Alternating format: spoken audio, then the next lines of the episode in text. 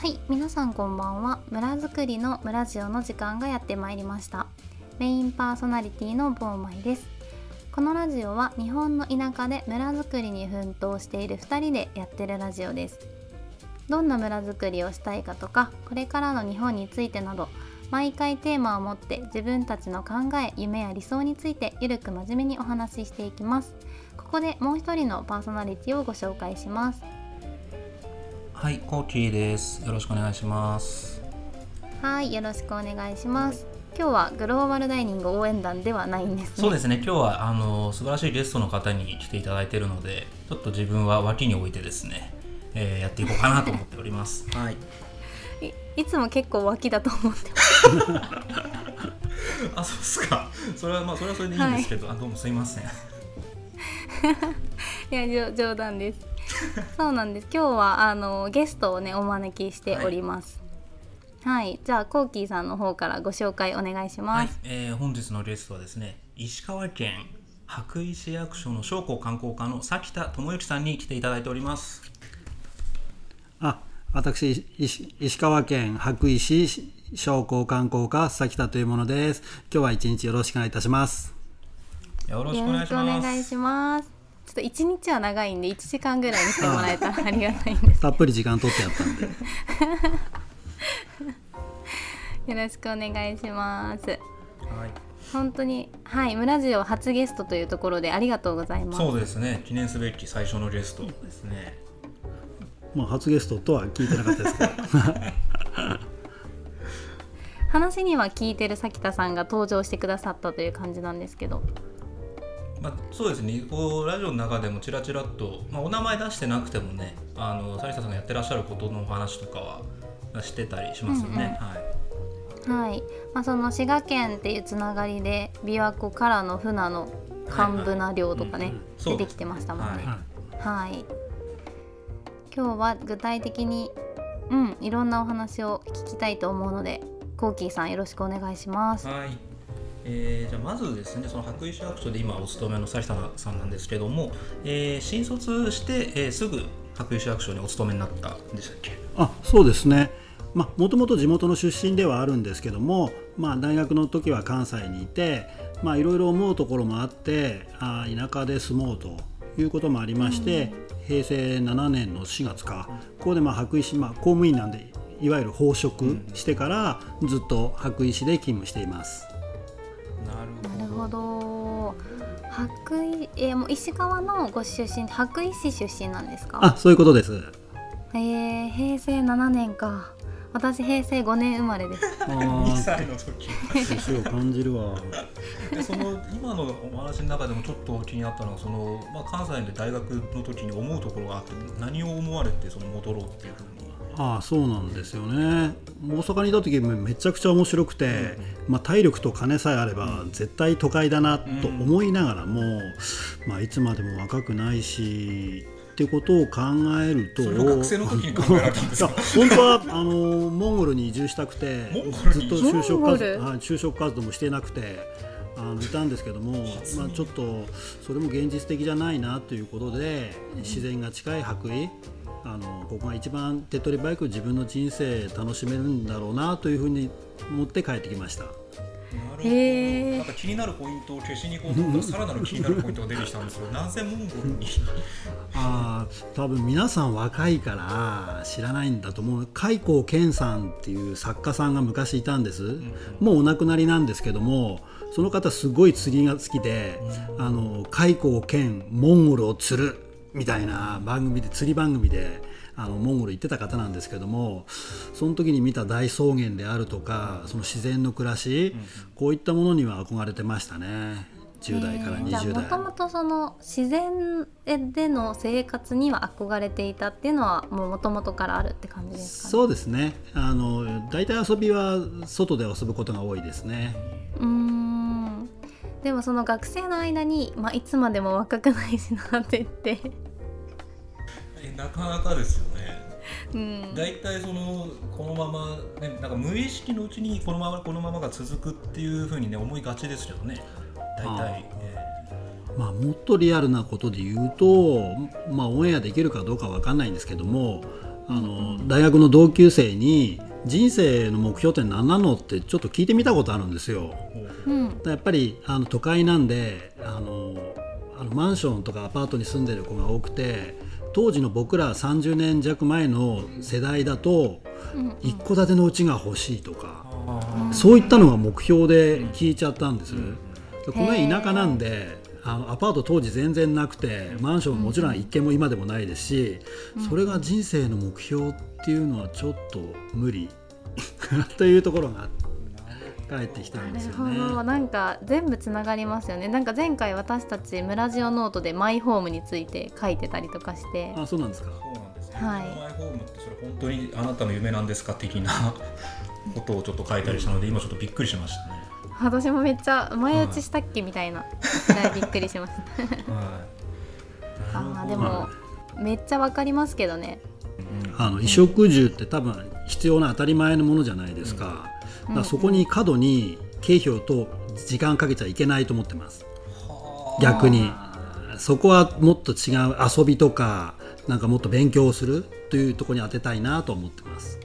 へえなるほど。それは面白いですねなんか今は商工観光にいらっしゃるって聞いたんですけど、一番最初はどこだったんですか？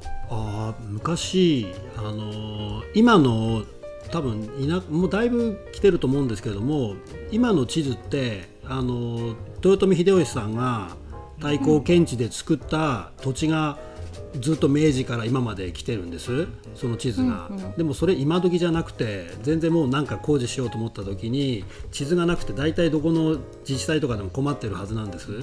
そういうのを今の技術であの地図を作り直す地籍調査っていう事業を最初やってました。これで地域を回ることがすごく多くて地図を作りながら、それを5年ぐらいやってましたね。なんかめちゃくちゃサシタさんに合ってそうですね、その仕事。うん。真っ黒でした。なんか現現代版伊能忠敬みたいな。あーかっこいいな。いいうまく言い過ぎだな。へえ5年ぐらいやられて、はうーん。でも白衣市ってそんな面積多くないから5年でぜ全部作り直すんですか？あでもやっぱりいろんな地権者のあの利権が絡みますんで一つのエリア1平方キロ作るのにも大体3年ぐらいかかったりとか。そうなんですね、あもう今の制度だとその誤差が1センチとか5センチとかそういった昔みたいにざっくり手伸ばしたらこれ見えるとこが全部お前の地面だとかじゃないので もうセンチセンチなのでちょっとあだから銀座とかで地籍調査入ってないと思います。できない。危なくてミリミリ単位で数百万数千万変わってくる。多分入ってないと思います。まともな地図がない。なるほど。全然意味が分かんないです。まともな地図がない。まともな地図があると思ってました。あなんて絵図面みたいなやつはあるあってそのその時々であの地権者立ち会って、ここのエリア日比谷公園の周りを道路と地図測ってエリア出そうやっていうのはあると思うんですけども、じゃあ世田谷の地図全部やりましょうやって言っても、利害関係絡みすぎて僕できないと思うな。へえ利害関係でできないっていうのがめちゃくちゃなんか1驚きです。センチで10メートル変わったらもうすごいうん百万うん千万変わってくるんですよ。危なくて決めれないでしょ。怖いですねこれちょっと世田谷区役所にも仲のいい方がいるんでぜひこれを聞いていただいてですね。一回ね聞いてみてください。あのこれは僕のイメージなのでいやいや田舎の公務員バカだなともうとっくに終わってるよという話になるのかもしれません、うんそれならそれでね、その話もちょっと聞いてみたいですよね。うんうんなるほど。多分それできてたら苦労話がすごい多いと思う。へえいやーなんかいきなり面白い話が聞けてしまいましいきなり想定外のディープなところに 行きましたけど、いやそんなその地籍調査を5年やられて、まあ新卒で入られたが27とか8にそうですね。ね。そこからはどういう形そっからは大体2年ぐらいで転々としてるんですよね、その次は下水道の工事担当で処理場を作ったりしてその後は選挙管理委員会行って財産管理広報校長係税務課。でもう一回下水の経理をしてその後で教育委員会行って学校建設関わった後に青少年教育で子どもたちの山へ連れていくとか、子ども会の世話をする、でそこから企画系で契約係と今の地方創生のけ、あのずるずるいきますねこれ。地方創生の計画作ってその後でイノシシの特産課で道の駅で今の観光の仕事。大体2年ぐらいで変わってます。なるほど。なるほど。なんかいいですよね。なんか市役所に入ったらなんかいろんな仕事ができて今めちゃくちゃ羨ましいなって思いました。あーでも特殊だなこここまで回るのは。うん。大体みんなんかな、2年って短いですよね。はい、短いしある程度、ま、回ると元の場所に戻ってくるみたいな。そんな感じはありますよね基本。うーん。えーじゃあ咲田さんはあの白衣市のめちゃくちゃ素敵な道の駅にも関わってたんですか？ありがとうございます。素敵と言っていただいて。あれのね仕掛け人ですよねの一人ですね結局その建物良くてもソフト面しっかりしてないとやっぱ特色出せないなっていうことで白石らしい特産品としてイノシシの特産化であるとか自然栽培、このソフトの部分をやってたっていうところがありますね。うんなるほどそうですよね。なんか能登ししカレーとあとお米とはい。なイメージあります。そうですね。それをや手がけてる時に最初に出会ったんですよね。でその時が6次産業創生推進室。推進室だったかな？変わりすぎてわかんない。確かそんなようなネーミングの時で。でその、まあ、道の駅オープンした直後だったと思うんですけど確か。でその能登市を仕掛けてらっしゃる時だったですよね、うん。はい、であと自然栽培のあの白衣米の、えー PR とかっていうところからお付き合いが始まったっていう感じですよね。うーん実際咲田さんもイノシシ買ったりするんですか？あの狩るっていうのは漁の意味で。そうですね。大体今までで150頭ぐらい捕まえたかな。すごい。なんか私もあの岩手県花巻市に移住したら漁をやりたいんですけあど、あベルカムこちら側にようこそ。ど こちらがやっぱいいですか？なんか私すごいその人間として生きていく上で絶対やらなきゃいけないことだなって思ってるんですよ。ああそうですね。まあこれいいですよって言いにくい案件なんですけども、うんうん。やっぱりあの僕らが生かされてるっていうところを考えると、やっぱお魚でも野菜でもお肉でもそうですけどもまあいただき命を感謝しながらいただくっていう一連を学ぶっていうのは人生にとって損はないかなとは思いますね。うんうん、やっぱそうですよね私もなんかそういう思いからやりたいなって思ってます。ああのステージ一つ上がると思います人生の。んへえ楽しみだ大な。前さんはあれなんですよねその一緒に花巻仕事で行った時にあのホロホロ町っていう鳥があるんですよ、でいわあれ日本でも日本で唯一のホロホロ町専門の農場っていうのが花巻にあってですね、であれってあったかいところの鳥なんであの花巻温泉がたくさんあるんでその温泉の地熱を使って傾斜の中で大事に育ててるっていうのがあってですね。で寂しがらない臆病の鳥だからって結構な数がいるんですよ。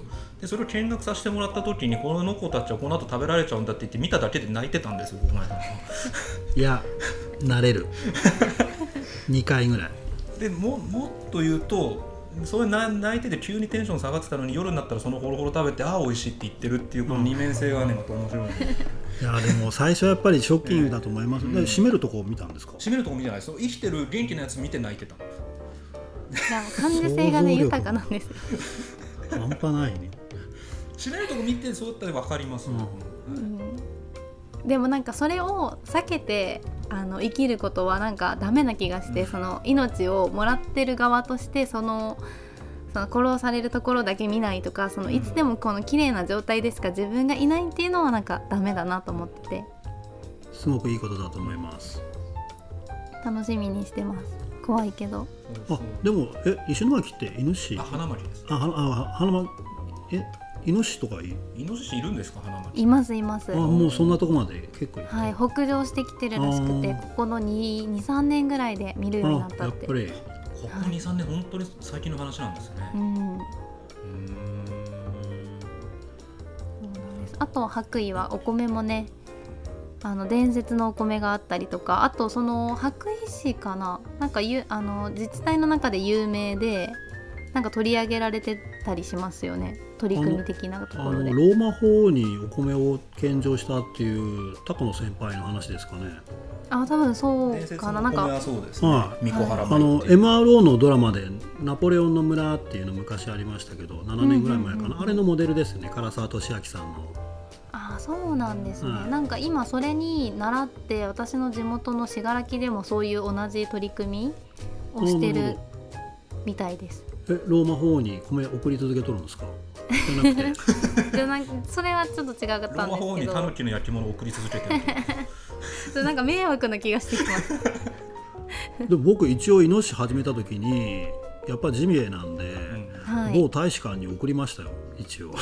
レスポンスなしでちょっと今どこの大使館とか言わないけどゴミだと思われるな 危ないよ ね。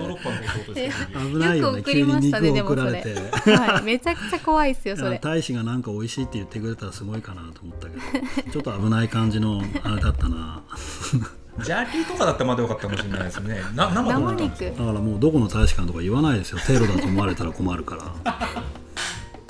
いやでもそれ危ないですねなかなか。確かに確かに。なるほうーん私も白行ったことあるんですけどあその感じそうですよね。はい。福井米とかイノトシカレーとかっていう話だ三小原のん棚田？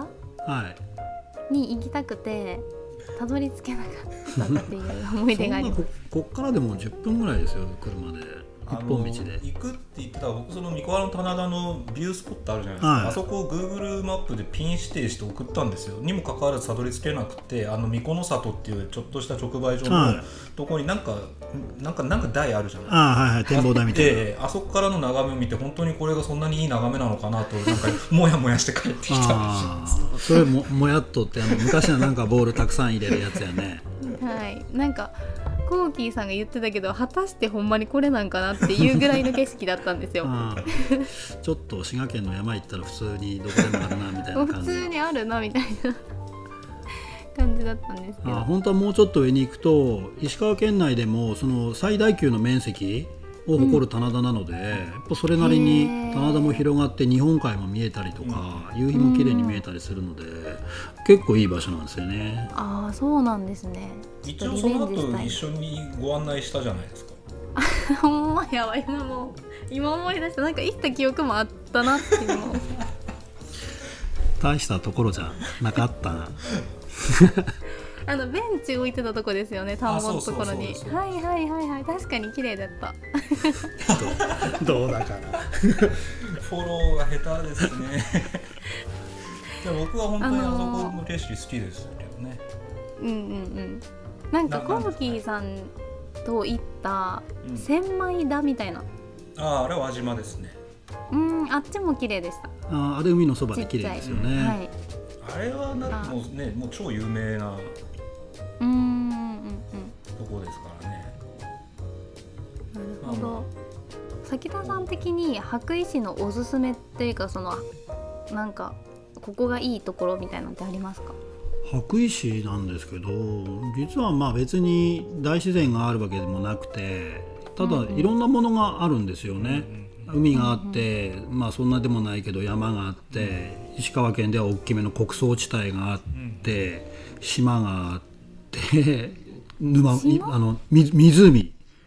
あ琵琶湖と比べたらちょっとねちょっとあれだけど あのまあ大地型っていうその船漁をする方もあってあのそれなりにもうコンパクトにいろんなジャンルが原風景として広がっている。あ一番大事なの忘れたわ。あの砂浜砂浜はい渚ドライブ、ねまあ忘れてた。も なんか地元の方あんまり行かないとかって噂を聞きうます。当たり前すぎてちょっと抜けちゃった。世界に3カ所ぐらいしかね、うんないんですよね。うん。車で走れる砂浜って。うん。それが当たり前っていうのもすごい話ですよね。逆にチラも最初に言えよって感じ。観光家としては確かにそうかもしれない。でも島島があるんでしたっけ？あの長手島って。長手島、うん。長手島。え知らないです。うねん。どどのどうどう行くんですか？ええっと、あの柴垣海岸っていうところ石川県じゃなくて羽咋市の北側に柴垣っていう地域があるんですけども、そこに長手島っていうちょっとあー地理院の正式名称で言うと,、えっとと陸諸島およびトンボロ というのが正式なあのあの地理で習う地名みたいなやつ。へえなんか島があるんですけど海流の関係で砂浜がその島につながっちゃってる、あこれですか？へはいー。っていうのがあってあの島も一応あるということ。ああそうなんで結構盛りだくさんあるんですね。そうなんですよ。であとまあ金沢からそこそこ近いのでそういった意味ではあのお手軽にいろんな自然を楽しむっていうところではいいところなのかなというふうには思ってます、そうですよね。金沢からのドライブ気持ちいいですもんね。そうですね。右側どんどん走ってもらえれば、本当にうん普通に来て40分前ぐらい前は千里浜来れるんでね、うんうんうんうん。でもあの砂浜走れるのいいな。便利ですもんね。いろいろお店もちょこちょことあって住むにはすごくあのいいだろうなと思います本当に、うーん買い物とかもね普通にそうですね。一通りのものは大体市内でも買えちゃうし。そうですね。その距離感はいそうですよね。あの楽だなというふうに思います、都会すぎず、ねでも、ど田舎すぎずという感じ。うんうん白衣ってなんか結構難しい感じですよね。読めなかったです。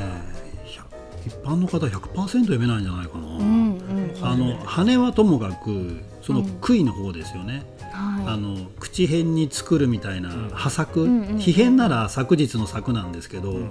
あの辺が口なんでいはい。ああれもともと食らうっていう口辺に食する？っていうのの、今今も時の略字というか本当は食らうっていう字なんですよ。あそうなんですね。生々しいでしょ。いやー確かに。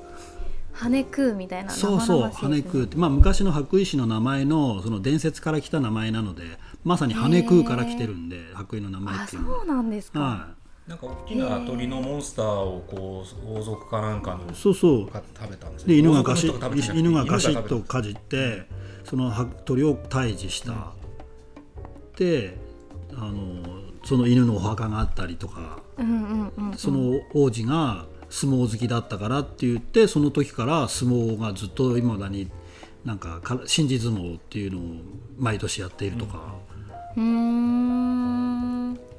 まあ伝説だったにせよちょっと生々しい名前ですね。そうですね。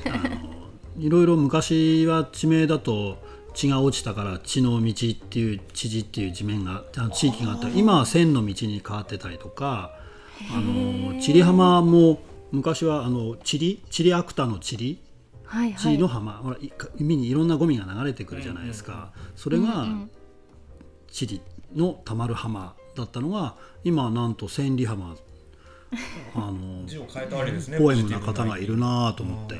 へえそういう字だなんかうったんですか、ーんそうなんですね。なんか残しておいてほしかったなって思いますねそのストーリーを聞けば。ん。そうですね、あのそそういった地名ってね今なかなか減っていくんだろうなと思いながらもあったらあったで100年後はなんかすごい財産になってるような気はしますけどね、ね本当そうですね。今だと単に書きにくいとかだけども。うん不動産価値とかによってね名前変えちゃったりとかねしますからね。なんちゃらが丘とか、もったいないなと思います、もったいないですね。あんまりその辺は言及しないです。まあ個人的な意見ということで。なるほど。ただあのーまあ、そんな崎田さんなんですが、えーこう入庁からこういろんなセクションを経られてですねどどういうこうポリシーというかどういう考えでこう仕事をされているのかなと思ってですね。何を大切にしてるとか。ああんまり真剣に考えたことはないんですけども、あのやっぱり一日のうちの半分ぐらいは一応仕事をしている、起きてる時間は半分ぐらい仕事をしているので、あのここは楽しくやるべきだろうと、うん。うん。できれば遊びを仕事にしたいうんくらいの感覚でやってますね、うん。ここがなんかしんどいとか、うん。なんかこなせばいいみたいなになっちゃうと多分そこを生きてる時間がもったいないというか、まあおね、あのサラリーの件もありますけどもそこがサラリーだからじゃなくてその時間も楽しむっていうふうには考えてますね。本当にそうだと思います。働くことに迷ってる人にぜひねお伝えしたい。そんないいもんじゃないですけどね。いやーでもそう本当にでもそのさっきねあの坊前さんからちょこっとお話あったそのイノシシだったりとかあとカンブナの猟だったりとかあのカモも撃ったりとかねああそうですね。されますよね猟銃の免許持って、はい。でそれも全部こう、まあ、全部とは言わないまでもかなりのね、割合で仕事につながってるというか。そうですね、えー、あのやっぱ白衣らしさというか、うんうんうん、昔からのあの残ってきたものをなんか未来に残すみたいな、うん、まあ、命を殺めてるのはねそれはちょっと批判されることもあるんですけども、まあ、伝統文化としてやってたものをルールの中でやっていくっていうのは大事なことなのかなと思いますね。そうですよね。その一番初めの頃に最初に飲んだ時ですよね。その次の世代に何をこう紡いでいくのかみたいな話をすごい深い話が急に最初できたっていう思い出が実はあって。それもすごく印象的で。またあの寒ぶなって本当に美味しいですよね。そうですね、えー、でもまあ今なくなっちゃうと次漁業権っていうのはもう二度とそのお家型に作れることはないので、ここ1回途切れると、うん、もう未来英語を食べれなくなってしまう。まあ、いろんなね、あの趣味があるって言ってくださるけども基本的にあの花火にしろ、漁業にしろ、あの狩猟関係にしろ、あのやりたい人少ないですよね。でやらないとなくなっちゃうし僕がどうこうできるとは思わないけどもあの5年延ばせるのか、うん、10年延ばせるのかその間にやりたいっていう人が増えてあのまた活性化していけばいいかなという、ちょっとつなぎみたいな感じでやってるっていうところはありますね。花火なんてしんどいっすよ。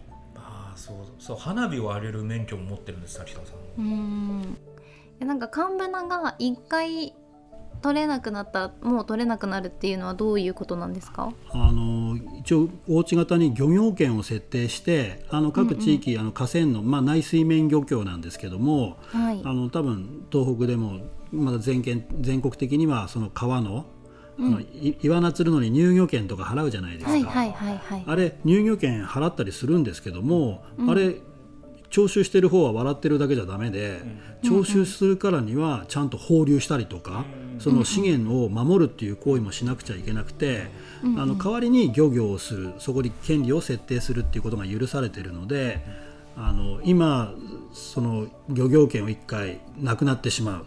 ただ結構強烈な権利なんです、僕らおうち型で釣りしてる人いたら子供であろうと全員から1500円とか徴収できるんですよ。ただそこまではしてなくてあのねこの多分竿だけ持って釣り来てるのに1500円出せとか言う気にならないじゃないですか。だからゴミとか捨ててったりしたらその権利があるからお前来んなとか、そういった指導はできる、僕たちが守ってるので無茶をするやつらをちょっと指導はできるかなっていうぐらい、であの網で船を取るっていうのはもう許されなくなるので食卓に上がることはないだろうなっていやーなんかそれ聞いたらねもう何としてでも残していきたいつないでいきたいですね。そうですね。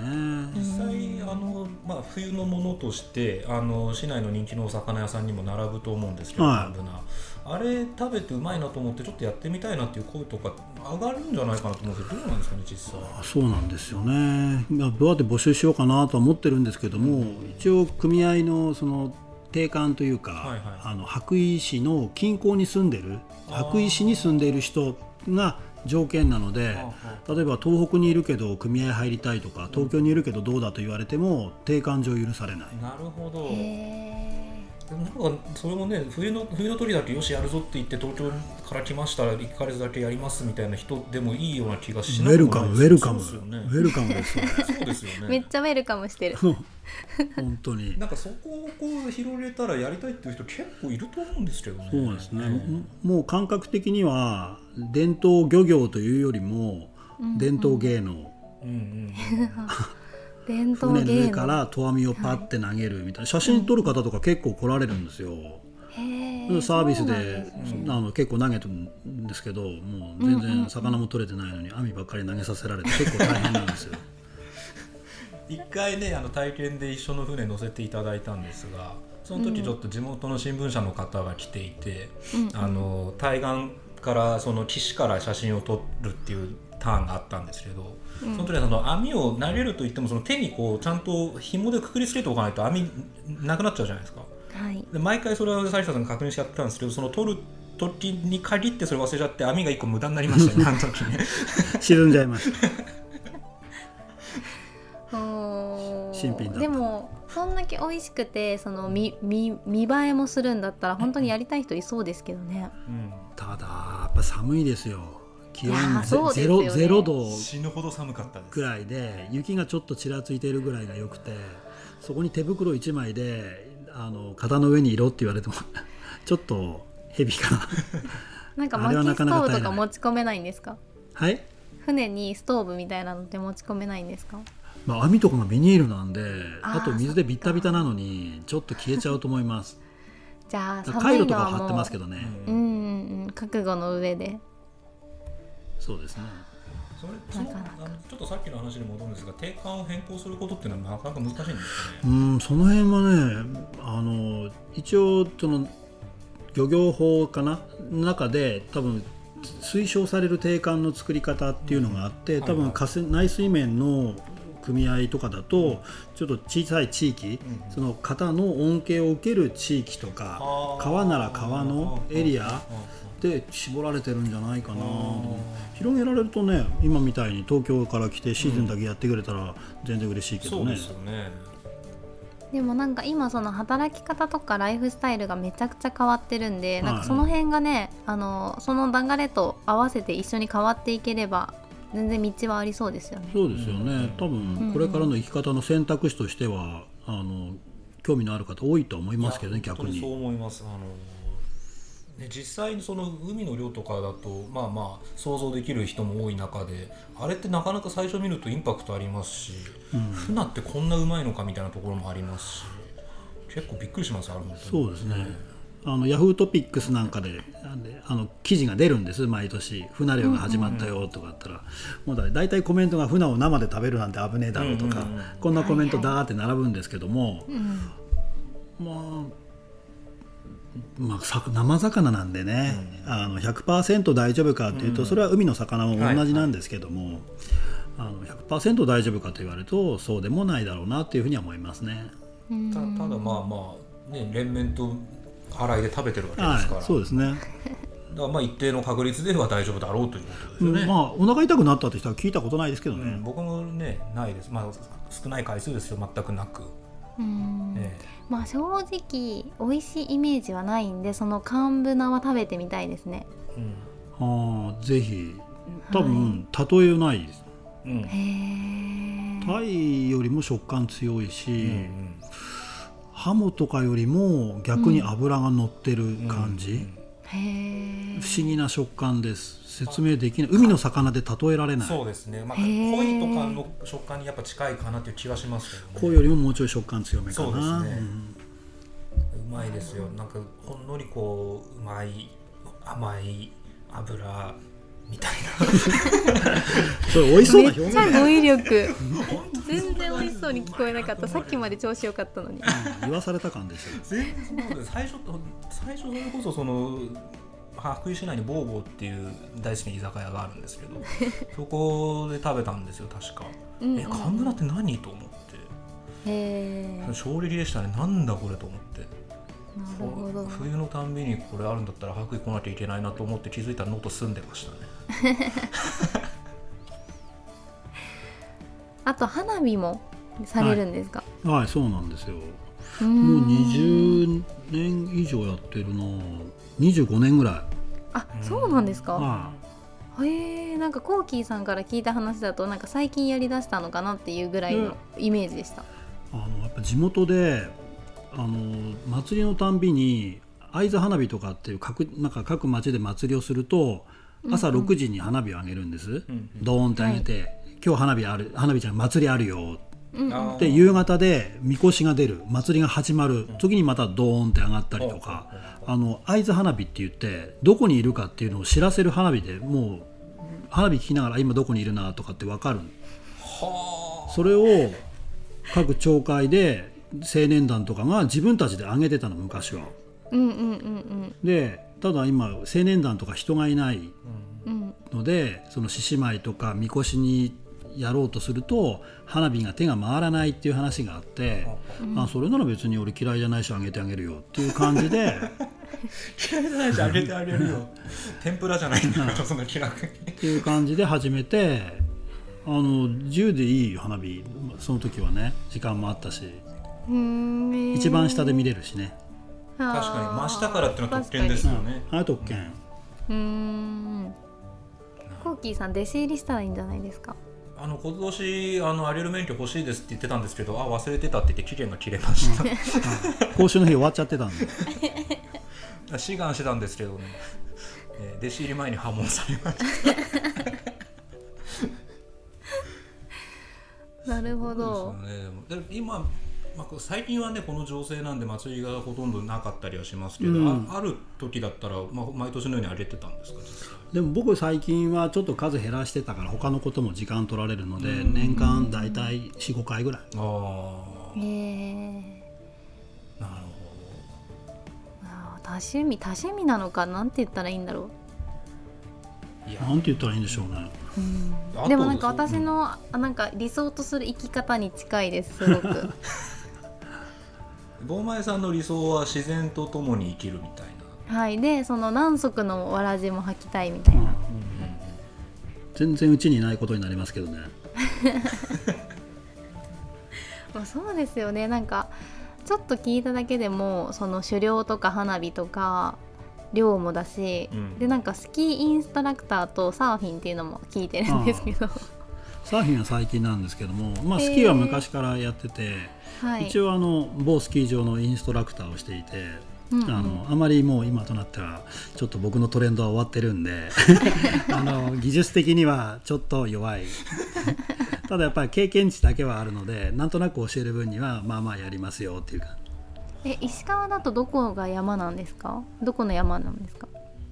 あ石川県スキー場でかいのあるのはあの金沢って白山市。うん。白山っていう山の周りのところにあのセイマースキー場と一里のスキー場っていうのがあるんですけども、まあ、そっちの方は、まあ、たまに手伝いも行ってたけど最近は行かないんですけどもあと小松の方に小松空港の近くに一つ大倉岳っていうスキー場ともう一つ七尾の方に七尾コロサスキー場っていうスキー場が七尾にあるんですよ。七尾のスキー場めっちゃ空いてそところがね今結構失礼なこと言ったんです子けど、供があの近いので町から結構。うあー町から子供いっぱい来るんですよ。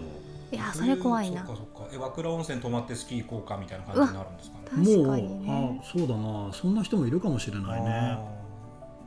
うーん。いや子供がいっぱいいるスキー場無理だな。私下手くそなんで。あほとんど子供なんで子供の方がうまいっすよ。避けてくれるよ。あ本当ですか？あじゃあいいかも。本当に受けられない あれでもスキーじゃなくてスノボーですよね坊前さん。あそうですね。私はスノボーで。なるほど。へー。ノッあトのスキー場ロードだとちょっと厳しいかもしれない緩くて。あ雪質あーそうなんがですかですね斜面があんまり斜面緩くても滑りにくいでしょう。うんうん。ちょっと最後緩いからちょっと滑りにくいかもしれない。うーん。能登のスキー場っていうと7尾ぐらいですか？一応輪島のミあ輪島にもあるんですね。ーとスキー場があると。へえ行ったことないんであるとや言ってしまう 言ってしまうんですけど。でよく行くのはやっぱ7尾なんですか？富山多いですね、あ富山まで行くんですか？富山。あそうかまあすぐですもんね日うん、々まで、あねの白衣も富山と接してるので、うん。あんまり変わんないんですよね。確かに1時間ぐらい走れば新設いいとこ行けるので。確かにそうか。へえあーいいな。もうなんか夏になって滑れなくなると急にめちゃくちゃ恋しくなりますよねあなんか東北とかだともっと行っとまだけばよかっ滑れるスキー場あるでしょ。なんか7月まで行けるとこあるって聞きあのますガッサンとか。うんうんうん。昔行きましたよ。で私は今年サーフィンデビューしようと思ってるんで。ああいいよな。多分あっち側の波いいんだろうな。あいいんですかね。めちゃ多くちゃうねりがでかいから多分日本海側だとあのいい日はいいんですけどそのうねりみたいなのがないので、うん。風がないとちょっとサーフィンは弱いんただサップとかそういった、あのまた遊びはできるかなっていう。うん。なんかやったことないんですけどそのなんか雪山もそうですけど波とかなんかもろこう自然に抱かれてる感じが絶対楽しいだろうなって思ってます、まあたくさん塩水を飲めばよい。始められたのサシタさんがサーフィン始められたのって今年とかの話そうそう僕まだ3回しかやってないたくさん塩水飲んだんですたくさん飲んだいや楽しいなそのあれですね始めたきっかけというのもあのなんかかなり一風変わった地域おこし協力隊の方を募集されて。そうなんですよ。あ地域おこしの話題に移っちゃっても大丈夫ですか？はい。ぜひぜひ。お願いしますあの羽咋市なんですけども、今年からその地域おこし協力隊、まあ、これまでもイノシシチームとか自然栽培チームで地域おこし協力隊の方には来ていただいてたんですけども、はい。今年はあの情報発信観光系の情報発信ということで、あの吉本興業とタッグを組みまして地域おこし協力隊をお一人来ていただいてるんです。ね。その方サーフィンも好きなので、はい。サーフィンをベースにして、なんか YouTuber にでもなってくんねえかなみたいな 思ってますね。有名な方なんですか？その吉本の方は。コメントする？言いづらいですよね。はい、あのそうですね。まあまあ僕まあはちなみにちょっと存じ上げなかった。はい、あのトマト王子って言うんですけども、はい。あの本当にググるとあの、うん。ガチのトマトの農家のトマトおじさんしか引っかからない。僕もそれ見ました。えトマト農家ばっかりみたいな、違った。まあ、これからです、まあこれからですよね、はい、この情報を出しながらその、まあ、YouTube だけじゃないんですけどもあの、うんうん。調理師免許も持ってるんであの地元の魚をさばいて美味しい食べ方紹介するとか、うん。そんなこともしてもらったら、僕らそのチャンネル使って例えば白石こんな美味しいものがあるんですよ、うん。っていうような宣伝もできるし、あの彼は彼でもしチャンネル登録増えればいずれは田舎住みのあの YouTuber になれればなぁなんて思ってます。なるほど。いいな。私もちょっと考えておこうかな。ちなみにあの地域おこし協力隊に行かれるってことなんですけどもはい。あのどういったジャンルの募集というか公募だったんですか？なんか私のやつは企業型って言ってこっちからやりたいことをプレゼンするタイプの地域おこし協力隊だったので、まあ私この村事をやってるんで村づくりしたいですって言ってプレゼンしてあの花巻で村を作るっていうので行きます。うん。ラジオも持っていく感じで。ラジオを持っていて私は村長になろうと思ってるんですけどあのはい。役所の人にあの自治区作らないでって言われてます。なるほど、はい。はい、またそうなったらまたあのゲスト出演でもさせていただければ。いやもうもちろんですもちろんです。現地視察行きましょう。あいいですね。村の。ちょっと今のこの事情が終わればね。そうですね。はい。なるほど。なかなか楽しみなことがいっぱい。本当ですね。はい。んな感じでかなり本当に佐下さんはユニークな方なんですが、うんうん。あのぜひこれ聞きたいなと思ってたことがあるんですけども、はい。まあ未来にまあまあいろんなその次の世代に紡いでいくみたいなところにもつながるんですが、まあ5年後10年後あるいは50年後100年後も含めてですねその白衣あるいはこの日本という国がどんな風になっててほしいとかそんなお考えってありますかね、まあ100年先になってるとどうなってるかっていうところはわからないんですけども、やっぱ今の僕結構保守的なところもあるので古いものなくなると寂しいとか、そこはあの素直に思っちゃうので、そういったことを守ることによってその次の新しいものって生まれてくるのかなと思っていて、あのなくなっていくものはもう淘汰されてなくなっていくそれは仕方ないとは思いながらも、その守ることから何か生まれていく世の中だと例えば僕らの先人の取り組みとか、な僕が生きてきた証とかっていうのが残っていくのかなというふうには漠然と思ってます。うん。なるほど。すごいなんか村ジオに村ジオの初ゲストにぴったりな コメントありがとうございます。このお話そう思い出しましたあの誰かが例えばその亡くなったとしてもその人のがやったこととかその人の名前とかを誰かが覚えてる限りは本当に亡くなったことにはならないんですよねみたいな話あが最初一致したんですよね。は最初に飲んだ時にそんな話をしているっていう。なんか最初に飲んだ時濃すぎません？ちょっとお酒も入りすぎちゃって、まあ、僕が生きてるっていうことはあまりただのい、まあ、生き死ぬ。これから狩猟とか始められると分かると思うんですけども生きる死ぬってもう極論ただ電気信号が流れてるだけなんですよね、うんうんうん。殺しちゃうともう電気信号切れてるからもう肉の塊、そこからもうさばいてお肉にしていくっていうだけなんですけども、まあ、そこはやっぱり極論、まあ、すぐ人間って死んじゃうので、僕が死なないでいられるなって言ったらまあ、僕のことを覚えてくれる人がどっかに一人でもいれば、まあ、生きてるんだろうなっていうふうには考えてますね。うん。なるほど、本当に全面的に同意します、うんうん、そういう方とねこう出会いながら生きていけるような人生だといいなというのはやっぱ常々僕も思ってることですしそこからまさかのラジオゲスト出演まで ありがとうございます。というところではい。そろそろいい感じの時間ですかね。いいお時間になってきましたね。はい。ぜひこれはあの、まあ、他でいろいろお仕事したいろんなあの全国の自治体の方にも聞いてほしいなと個人的には思っております。いや僕結構今フランクな感じで喋りすぎたから、ええ。あんまり 今となっては名名前のところにモザイクかけといて P 入れてよみたいな でもなんか市役所の人でサーフィンしてて幹部なしてて花火しててってなもうあなあの人だろうなってなりそうな気がしますけあどの結構あのハッシュタグで絞れば5つぐらい絞ったら僕のあの本当にビジュアルに来るんじゃないかなって感じしますね本当になかなかいないと思います。確かに。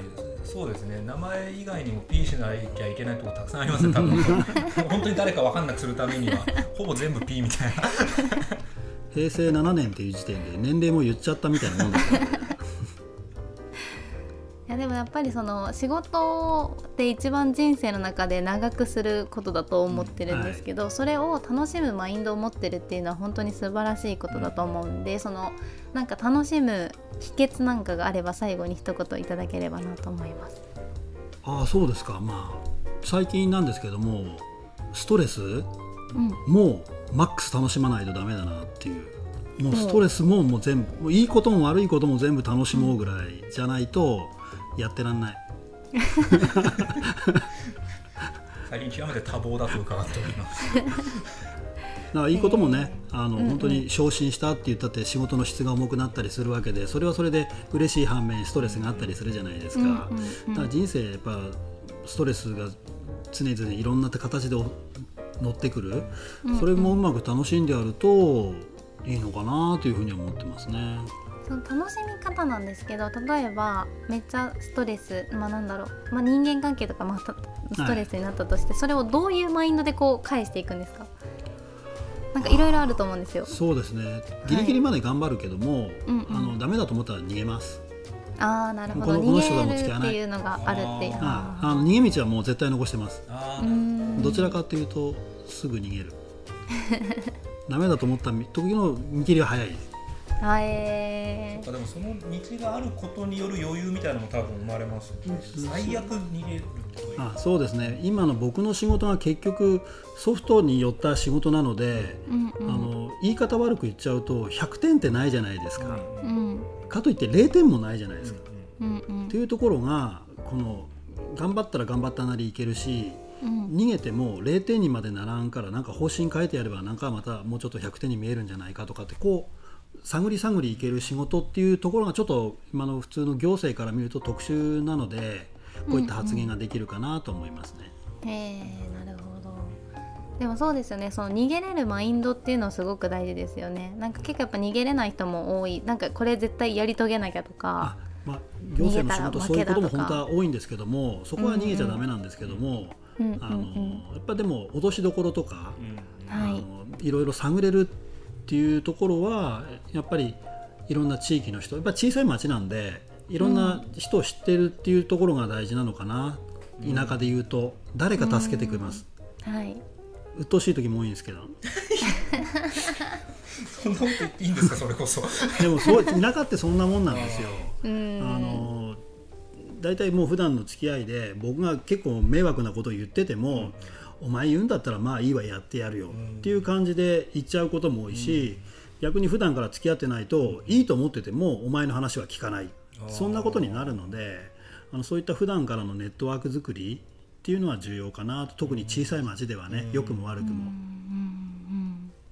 なんかそういう意味ではやっぱオンラインだけになってしまうとそのオン売るっていう言い方は正しいかわかんないですけどそれなかなかそこの関係性ってやっぱオンラインで築けないだろうなって思いましたそうですね、今。うん。最近増えてきたけどちょっとあの相手方のトーンが分かりにくい、うん、そうですよね。議事録は取れるけど、うん。いいのかどうか分かんないところはちょっと厳しいです。ね、そうですよね。本当に良くも悪くも、まあうまくこう組み合わせてねできればいいなとそうですね。思いますね。はい。じゃあそんなところで、はい。えっ、と本当にいい時間になってきたので今日はありがとうございました。はい。どうもありがとうございました。これあれですね、はい。なんかあのテレフォンショッキングみたいなお友達紹介とかちょっとふと思いましたけど、それは。あほんなんか誰か。それともどどなたか。そうだね。あんまりこういうのにドンって出るっていう方どうなんですか逆に？なんか面白いそうな人いますか？いますか？とか。急に急にね急に振ったねあでも思いついたらいつでも。ちょっとペンディングで、はい。はいあのはいあのもしあればええ情報提供しますよ、ありがとうござあいます。りがとうござ。います。じゃあそんなところで。はいはい。今日はありがとうございましたありがとうござ今日はあいました。りがとうございました。ゲストは白衣市役所の崎田智之さんでした。はい。はいではまた次回お会いしましょう。パスタラミスター。またねー